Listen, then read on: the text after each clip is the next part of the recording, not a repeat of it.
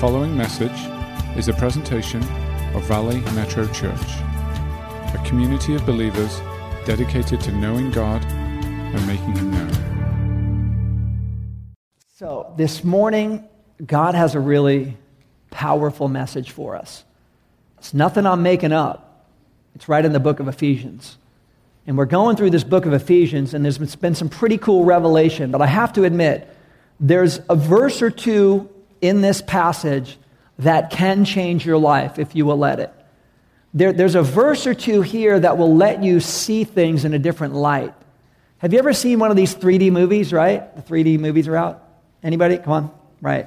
It's a big thing. In fact, they're redoing movies, even though these movies came out 10 years ago. They're doing them in 3D all over to make money a second time. And the difference this time is they give you the glasses. Okay? They make money all over again. But the cool thing about 3D movies is if you're looking at them, they look kind of fuzzy and blurry. You don't get them, but you put on those glasses, boom, and stuff jumps right out at you. In fact, they got some really cool stuff at the, at the, um, the IMAX that you can watch like fish swimming at you. you they, they look like they're going to bite you coming out of the screen. And you could look at things of space with these 3D glasses, and you see dimensions that you never knew existed before. I would suggest the same is true with the Word of God. There are things in God's Word that have a way of unlocking things in our life, that have a way of taking away the blur and letting us see with clarity. And that was Paul's prayer. He was writing to the church of Ephesus and we've been going through this uh, amazing letter. And what he said in the last couple of weeks, he said, Look, I know you guys love God. I heard about your love for God and love for other people. That's beautiful. But Paul goes, My prayer for you is that God would open the eyes of your heart. Even though you're believers and you love God, I pray that God will open the eyes of your heart so that you will know the hope of your calling if you would see in a different dimension, Paul's saying, if you could see the hope of your calling, it's my number one prayer. He's like, I'm keep praying for you guys. If you would know the hope of your calling and the power that he has for you to walk out that calling, your life will be different. And the lives of those around you will be different. Again, you guys are believers, you love God, beautiful. But if you could only see what I'm trying to pray that you will see, you will understand calling in a whole different way and by the way, he's not writing to apostles, he's writing to all believers. He's writing to a church just like us, saying, Believers, if you would just understand your calling and God's power, there's a whole nother dimension of opportunity to see. And so that's where we're going to be picking this up in Ephesians chapter 1. I really want to focus on a couple of verses. Uh, and we covered some of this last week, and I know I'm going over again what we covered, but there's a couple of verses that need to, we need to camp out on today. We're going to camp out with a couple of verses. These verses, I believe, are going to give you clarity, like those 3D glasses, where it all comes into focus. And it's really beautiful, it's powerful. Uh, to me, it's riveting. I mean, I, have read this many times, and I, it never really jumped out at me. And this time, when I was going through it, I'm like, hello, it's right there in the Scripture. And I started looking through all kinds of commentary, going, is anyone else seeing this? And some commentators kind of blow right over it, just like I have before. And there's a couple other commentators going, Are you seeing what I'm seeing? It's right in the Word of God. Paul sees it this way. This was Paul's intention. And I believe, and, and it's my prayer, that you get a whole nother level of disclosure from the kingdom of God on what it could be like in your life as far as design and fulfillment. Um, picking it up in verse 19, Ephesians chapter 1. He's talking about the power available to believers.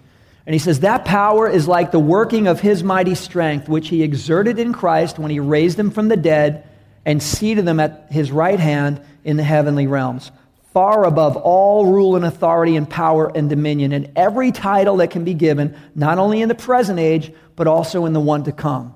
And God placed all things under his feet and appointed him to be head over everything for the church which is his body, the fullness of him who fills everything in every way. If you have your Bible, if you can underline verse 23, because it can change your life. We're going to unpack this here.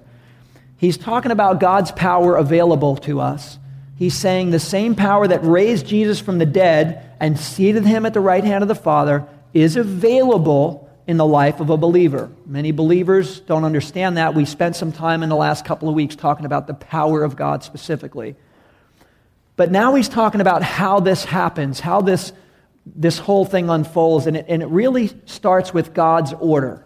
If you read Scripture, you realize that God is a God of order. You guys realize that? God's a God of order. All through the Bible, he had order for things, and he had, he, has got certain ways he does things in God's economy. And, and, and in the order of God, the first thing we need to know is that regarding God's people, regarding the family, that Jesus is the head. He is the head of the church, He's head of all the people, all the time, in everything. Jesus has got to be first in everything we do. If Jesus isn't first, we are completely out of order in God's economy and what, what God can bless in our lives. Jesus has got to be first. The passage is saying Jesus is above everything every power, ruler, principality, now or in the future or the past. He's above it all. And specifically, he says that Jesus is the head of the church. Now, that's why the leaders here at Metro in the Valley, we, when we make decisions, we pray, Jesus, what will honor you the most? When we have to make decisions with things, uh, our leadership, we pray about, Jesus, what will you get the most glory out of? Um, a good question for yourselves, you might want to write it down if you're a note taker, but uh, if you're trying to make decisions, ask yourself, is this best for me or is it best for the bride? Is this best for me or is this best for the Lord? When you start asking questions that way, you're going to start seeing a little different clarity on, on the will of God in your life. That's what we try to do. And what's important about this is Jesus is the head of the church, and you have a position in his family. You have a God given position in God's family, not some random happenstance. You literally have a specific place, not a, just a general place, specific place. And today we want to unpack that a little bit. We want to unfold that reality. We're going to look at two different levels of the opportunity and the position that God's giving you. First, we're going to look at the general, and then we're going to look at it more specific. And I hope this begins to speak to you the way it speaks to me. The first part of the general part is the church. The church, ecclesia, is the Greek word, iglesia in Espanol, the family of God, the people that were called out. We are the family, the believers and Jesus is the head of the church. He's in charge. We want His will to be done. We are His people. It's His power. It's, that, that's the reality of the church. Anytime a church historically starts to, to plan on doing things for themselves, they completely get out from the will of God, realizing that it's His church. It's always His, it always has been. Jesus said, On this rock I will build my church and the gates of hell will not prevail. It's his church, not ours. We always need to think that way, pray that way, and, and, and realize that, that reality. But a thing about the church that starts to bring it into a tangible level, the Bible says that we are his body. And this is where it takes a turn. This is where clarity and focus starts to come in. We are his body. And you might be thinking, no, Jesus had a body and he died and he rose from again from the grave, that was his body, and this one is mine. Well, on one level, that's true. But on a spiritual present day level, there's a, a, reality and a truth that we, as the church, are his body. And if you look at 1 Corinthians, you can read it later on, uh, we see that the part of this reality in 1 Corinthians 12, the body of Christ, it says, is a whole chapter dedicated to it, that the body is alive. The body of Jesus Christ is alive today. Now, if you start holding on to this reality, you're going to start seeing the next steps. If you're stuck on that statement, the body of Christ is alive today, I want to pray that God brings you through this because this is a scriptural reality. The body of Christ is alive today. And this passage unpacks it and unfolds it with absolute clarity that we are his body and that we're all living members of his body. And in 1 Corinthians 12, it explains, there's a whole chapter dedicated to the reality that we are members of his body. It also says that God selected where our arrangement is in his body. And it also suggests that we are alive if we stay connected to his body. And if we choose to dislocate and, and, and kind of be separated from any kind of body, that there's no real life out there. Just like a human body, you can't cut a limb off and, and move it away and expect it to live. It's got to be attached to the body. God's heart is that the church is his body, not just this church, every church that lifts up the name of Jesus, every church that believes in his word and, and, and, and the power of the resurrected Jesus is his body. And the passage was saying in 1 Corinthians that God designs all the different parts and he literally arranges the different parts. So if this was a physical body, God might have you being his hand.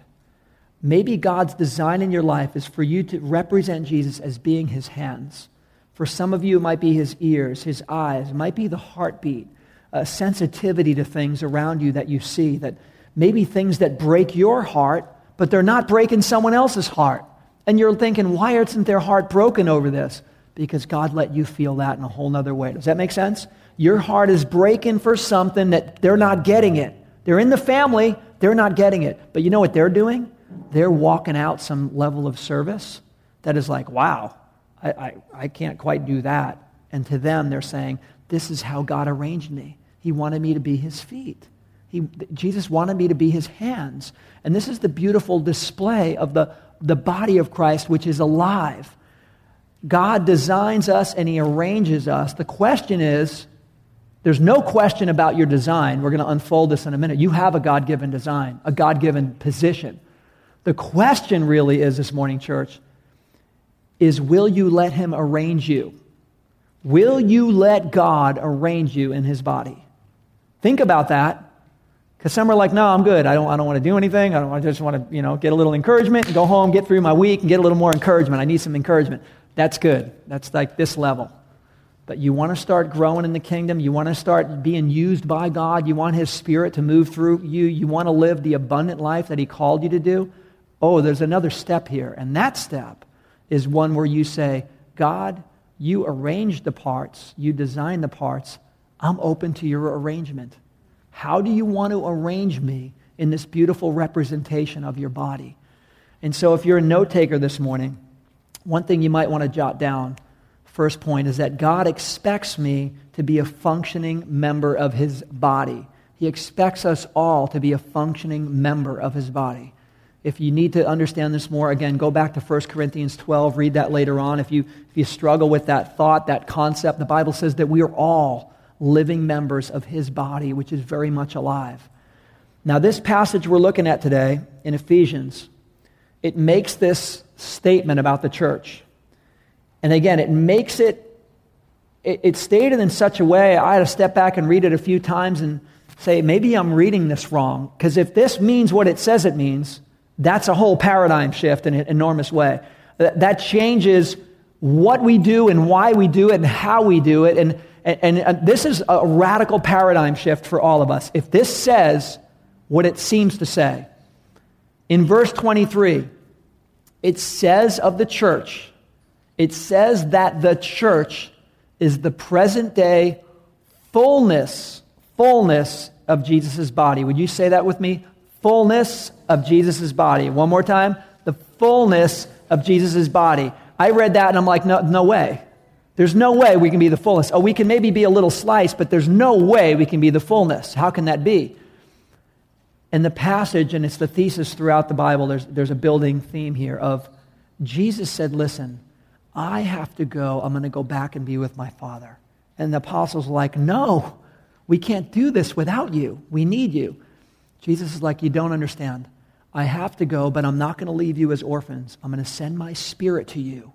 He is the comforter, the paraclete. He's going to come alongside you. He's going to guide you and, and, counsel you and comfort you and empower you to do the things that I told you to do. And now you are going to go ye therefore throughout the earth and you're going to represent me in all these different ways. And the apostles at first are going, How can that be? We can never be the fullness of you, Jesus. Wait and watch and see, Jesus would tell them. And they wait in the upper room in Jerusalem and the Spirit of God comes upon them and empowers them to be the incarnation of what Jesus was talking about. And then they start going out representing Jesus in a way that people were going, I think Jesus is alive. I saw something over there. It looked just like Jesus.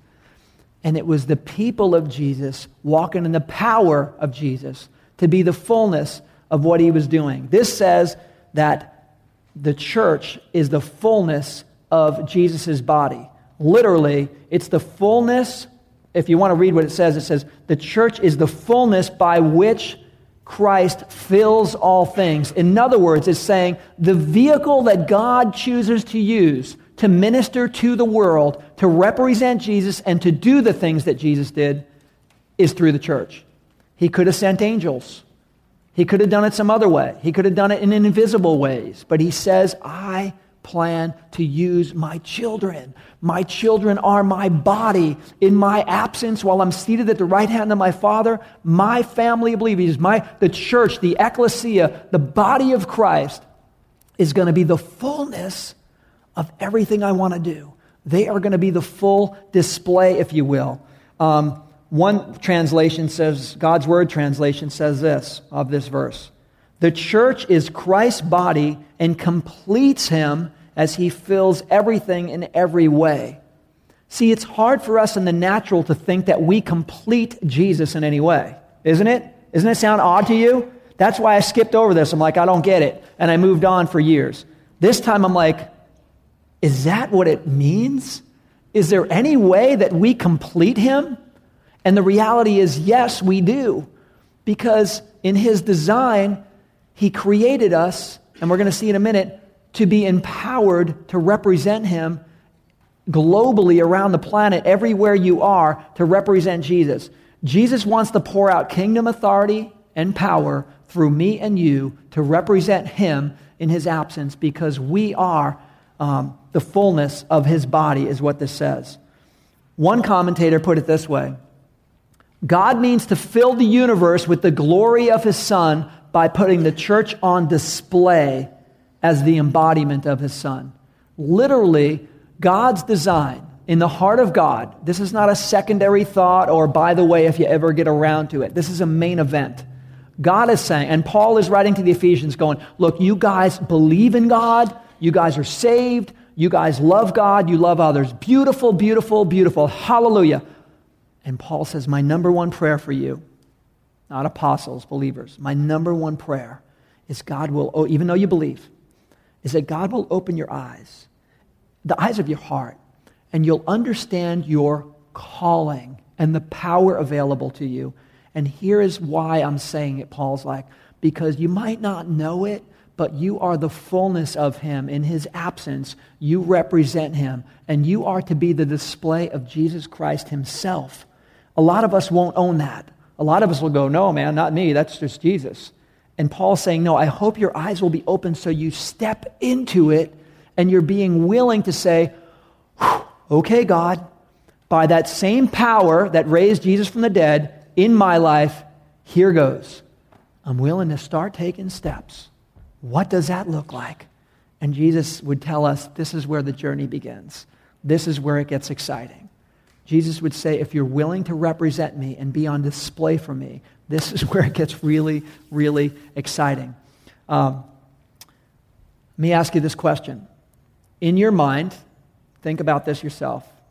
You, you, you're very well aware of the statement WWJD, right? You guys familiar with that one? What would Jesus do? Remember, it was, the, it was kind of like the coolest thing that came out in a long time. Little bracelet everyone was wearing. What would Jesus do?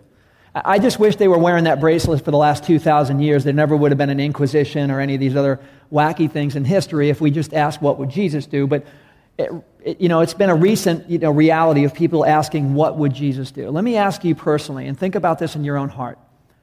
If Jesus were walking around today, where you live in your community with the things you see, what are some of the first things that you think Jesus would do? Think about this in your own heart. In your world, in your circles, in your the job, your neighborhood, whatever, wherever you go or whatever you see, what would Jesus do? What is the first things bubbling up in you like, well, certainly he would do this, I believe. Think about what Jesus would do. Think about what Jesus, what you sense that he should do. Think about what Jesus could do. And the beauty is this here's the news flash Jesus is walking around today. Jesus is walking around today through you and through me and through us.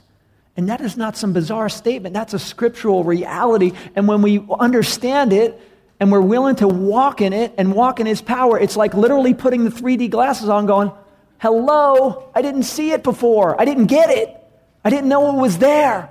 Just like the church of Ephesus, who Paul goes, You love God and you are saved and you love others and it's beautiful. But my number one prayer is the eyes of your heart are open because if you would just see this, church of Ephesus, if you would just see the hope of your calling, to know that you specifically have one, and to know the power of God to fulfill it, oh, you would understand opportunities that abound. There are opportunities that abound, he's telling the church of Ephesus. And I'm praying you see it so you can step into it. And I believe God's telling us the same thing. I'm praying that you see it so you can step into it. Is this guy, making sense to you guys? This is a radical statement. This is a life changer, if you ask me. Literally, the Spirit of God empowering you and me to represent Him. That Jesus, the body of Christ, can still be on display today through you and I. And I just wonder what that would look like. I wonder what it looked like. What kind of reports would be coming out of that? Somebody saying, I was down at Trader Joe's today and I saw Jesus. Huh? What do you mean you saw Jesus? No, I saw Jesus. This guy was trying to get out of the car. He was struggling. Somebody went over to him. This gal went over to him and helped him out of the car and then put hands on him and started praying for him in the parking lot. Really? It looked like Jesus to me. Wow. No kidding. Yeah. Oh, and, and these, these orphan kids in our city that don't have any parents who end up in gangs, I, I saw people going down to them, dads, because they're missing a, a, a father figure. These dads going down to them and teaching these kids the heart of God and teaching them leadership, and they're changing a whole. I saw Jesus today. I saw Jesus today with those kids today. Really? So yeah, I saw. I, it was his body. It was a total representation of everything Jesus did. I saw people saying, "Let the little ones come unto me." I saw Jesus today down at the homeless shelter because he was loving on people and he said, Whatever you do to these, you did unto me. I saw Jesus today. Think of what it would look like, church, in our city, understanding that display of his body. And people saying, I think I saw Jesus today. I don't know about you, but I want to see that more than anything. Saying, I think I saw Jesus today. I think I saw him today. Uh, Warren Wiersbe says this Remember that you have been saved so that the life of Jesus may be manifested in your body. You are saved for the very reason that Jesus' life may be manifested in your body. So if you're a note taker, here's a second point, and this is important. What could Jesus do through me? If you'd write that down. I want you to dream about that, work through that later on, but write it down. What could he do through me? Now, through me, he's not going to go solve world peace around the other side of the globe. I don't think that's my calling or, you know, some of these other things. But what could he do through me? Hmm. Well, this is where it starts getting exciting. This is where you start discovering the gifts that he puts in you, and God ordained those gifts to be on display. Here's the thesis of the New Testament, guys. Whatever God put in you, he expects to come out of you. That's the God given design. Whatever he put in you, he put it in there. He expects it to come out of you. And if there's things in you that are not coming out of you, God's like, there's a disconnect there, and there never will be the fullness of what life could be like, because this is our design by nature. Think about that. Dream about that. What could Jesus do through you? Now, we talked about. Um, we talked about the general overview. This is our position in the church that we're members of a living body, literally to be on display. And this next part talks more about specifics, specifically about your position. Where do you fit in this beautiful matrix of what God's doing? This, this beautiful big picture. Where, where are you and I in the mix with this, with this snapshot? Um, Ephesians 2.10. And last week we read this whole chapter, but we, we kind of had to leave these two verses out because there, there's so much power in them. We got to focus on them just exclusively today. This is where it gets a little more specific for you and for I. Ephesians 2:10. For we are God's workmanship, created in Christ Jesus to do good works which God prepared in advance for us to do. The church, this is who we are, church. We're the body of Christ. We are his workmanship. I love this. The Greek word is poema, where we get our term poem from. We are God's poem. We are God's masterpiece. We are God's work of art. This is the, the Greek concept, the, the word picture, if you will. We are this beautiful work of art that God is doing. We are, the church, the body of Christ, the family of believers, are this beautiful work of art that God is putting on display. This is what it's saying about it. This work of art. If you think in musical terms, we are the symphony. You know, you got some people coming in and they're waiting and they come in and they wait and then they come in and all of a sudden you're like, wow, it gets bigger and bigger and bigger. If you think in visual terms, look at that masterpiece that you appreciate and go, wow, look at that. Even the frame matters, all the colors matter and the strokes matter. And this is what it's saying. The church is God's poema. We are his masterpiece, his symphony. We are on display, and it says why we were created. Do you know most civilizations go through life with a couple of key questions? Who am I really? Why am I really here? And where do I go when I die? Cultures and civilizations around the world have always asked that question. They've answered them in different ways. But the Bible is telling us really clear. We know who our Creator is God Almighty, the Creator of heaven and earth. And it says right here why we were created. We are God's work of art, poema, the church, and we were created in Christ Jesus for good works. Good works means works of ministry. And this doesn't mean that you have to you know, sell your house or your, uh, move out of your apartment and move to China to do missions work. It doesn't mean that. But it does mean God has available works of ministry right where you are, right where you are, to be some sort of display. Whether it's coaching kids and sharing the heart of Jesus while you do it, whether it's getting down and talking to the little neighbor kid who doesn't have a father or is in a messed up situation and given life, whether it's being a teacher and sharing the heart of Jesus, but coming to terms specifically that God has good works for you and I to do. Literally, good works, works of ministry. Um, and we have to understand that because there's many who go through life saying, I want more than anything in life to be happy. And I just think when people try to pursue quality of life, like their number one aim. I just want, I just want to be happy and, and, and I want to have a high quality of life. And, and I think they go through life oftentimes disappointed because God says, if you would seek me first, I'll give you all the desires of your heart. Those desires that don't get filled in all of our random pursuits. You look at Rockefeller, who said, Money's the aim. If I have money, I can do anything. And they said, Mr. Rockefeller, after he was already a multimillionaire, how much is enough? And he said, just a little bit more. Just a little bit more. Why? Because pursuing what we think will bring us happiness ends up being void, void of life. And Jesus said, I know you better than you know yourself. I created you. I created you to do these displays for my glory. And if you seek me first, I'll give you the desires of your heart. There is contentment and joy in this that nothing else in life can bring. And that's because God's your maker and He knows what He put in you. He knows what He put in me. We were created, this is where it gets specific. We were created in Christ Jesus with gifts and talents and resources, all unique. Why? Because we're all a different part of this masterpiece. We're all different strokes and different colors in this big matrix, this masterpiece. In the symphony, some are the bass, some might be a cello, some might be a viola, some are whatever. You know what I mean? There's, there's a beautiful symphony going on, and God is saying, I gave you an instrument. I gave you a voice. I gave you a talent. I gave you, I gave you a snapshot of the display, of what the display could look like. If you're willing to recognize it and put it on display for me, it will be really beautiful. These are all God given opportunities. And the amazing thing, this says that they were prepared in advance for us to do. Now, what's radical about this? This is not some random freak of nature or happenstance where you wake up one day and go, hey, I wonder what I can do. It, it's beyond that. This goes back to your design before you were born. This is saying that in advance, before you took a breath, God had you in mind.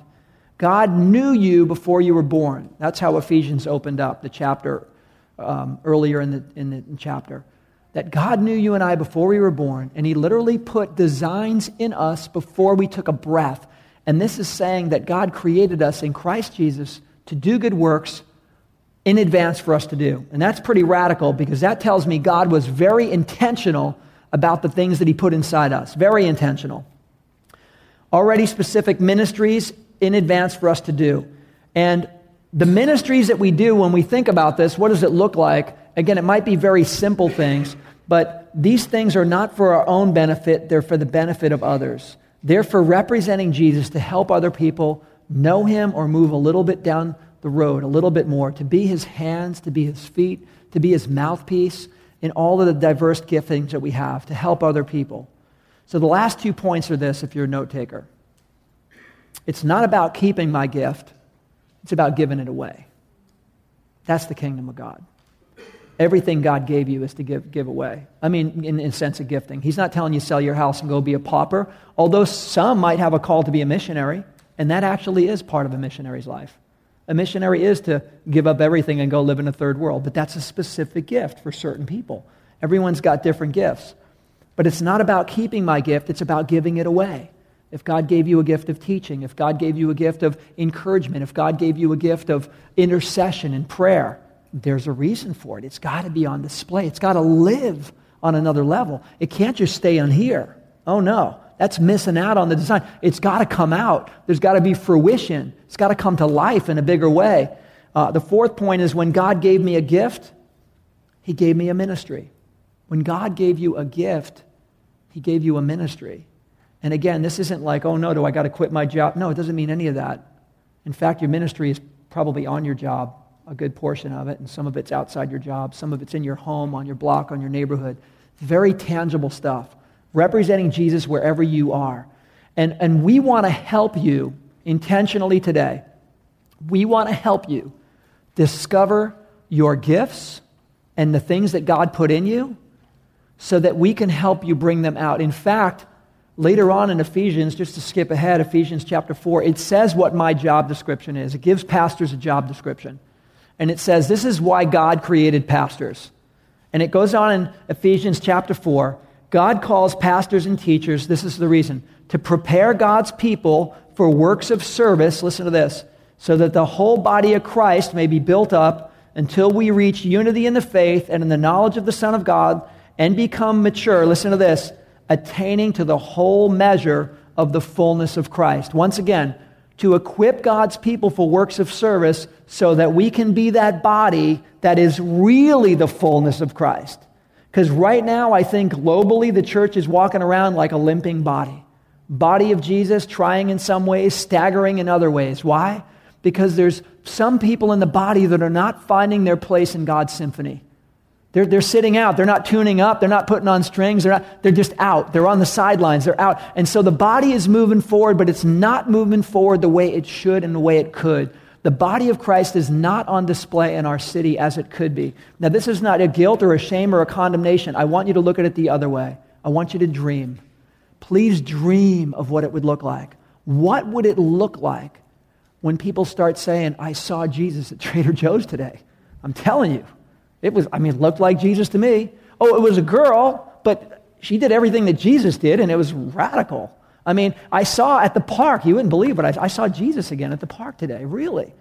Why? Because the body of Christ is waking up to recognize realities like this and stepping out in faith and being on display for Him. It's absolutely beautiful when it happens. Spiritual gifts. Paul said this don't be ignorant of them.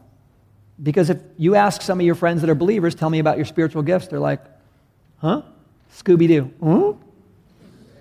What do you mean? Spirit, your spiritual gifts. What are your spiritual gifts? I, I don't know. Paul says to the church, don't be ignorant of your spiritual gifts. That means don't ignore them, discover them. In fact, Paul goes further than that in 1 Corinthians. He says, desire them. Don't ignore them, recognize them, and desire them. These are God given gifts that a lot of believers ignore. Recognize them. You have natural gifts and talent, talents that God gave you, and you have spiritual gifts. And this, this gifts test will help you discover and understand some of these things. They have to be discovered. And that's the only way, when you and I discover these and start putting them into motion, that's the only way we begin to discover uh, the fullness of what God wants to do in our lives. If our gifts are not on display, we miss out on so much. Uh, in fact, this might be a good time. I'm just going to um, wrap up in a prayer. The ushers are going to give out these gifts tests. And what I want to encourage you to do is search your heart and take these. And, um, and, and I want to encourage you to, the last page is a summary page. I want to ask you to hand that in so that we can encourage you in your gift, in whatever that area is. We can help you in your next step.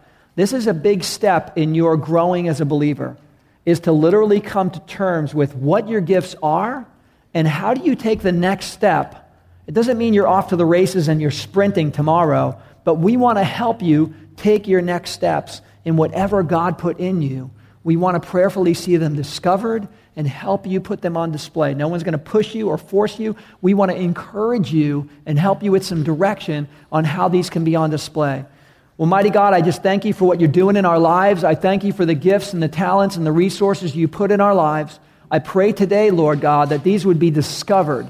I pray today would be a day of discovery in the kingdom of God, that the spiritual gifts you put in us, we would come to an understanding and an ownership of what they are. And the next step, God, I pray that we would be intentional at, at stepping out of our fear and being willing to step out in faith and start putting our gifts to work in Jesus' name.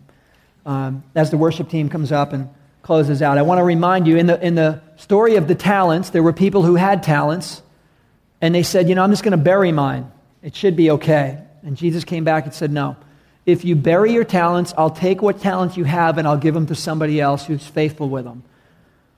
There is a reward, the Bible says, for being faithful with our talents.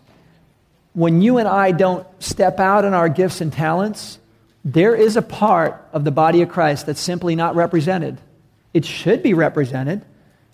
You might be saying, when you go out in public, you might say, Well, where is the mercy that's supposed to be in the church? And if that gift is not on display, mercy's missing. Where is the, where's the administration? Where's the structure and the order? Why is it missing?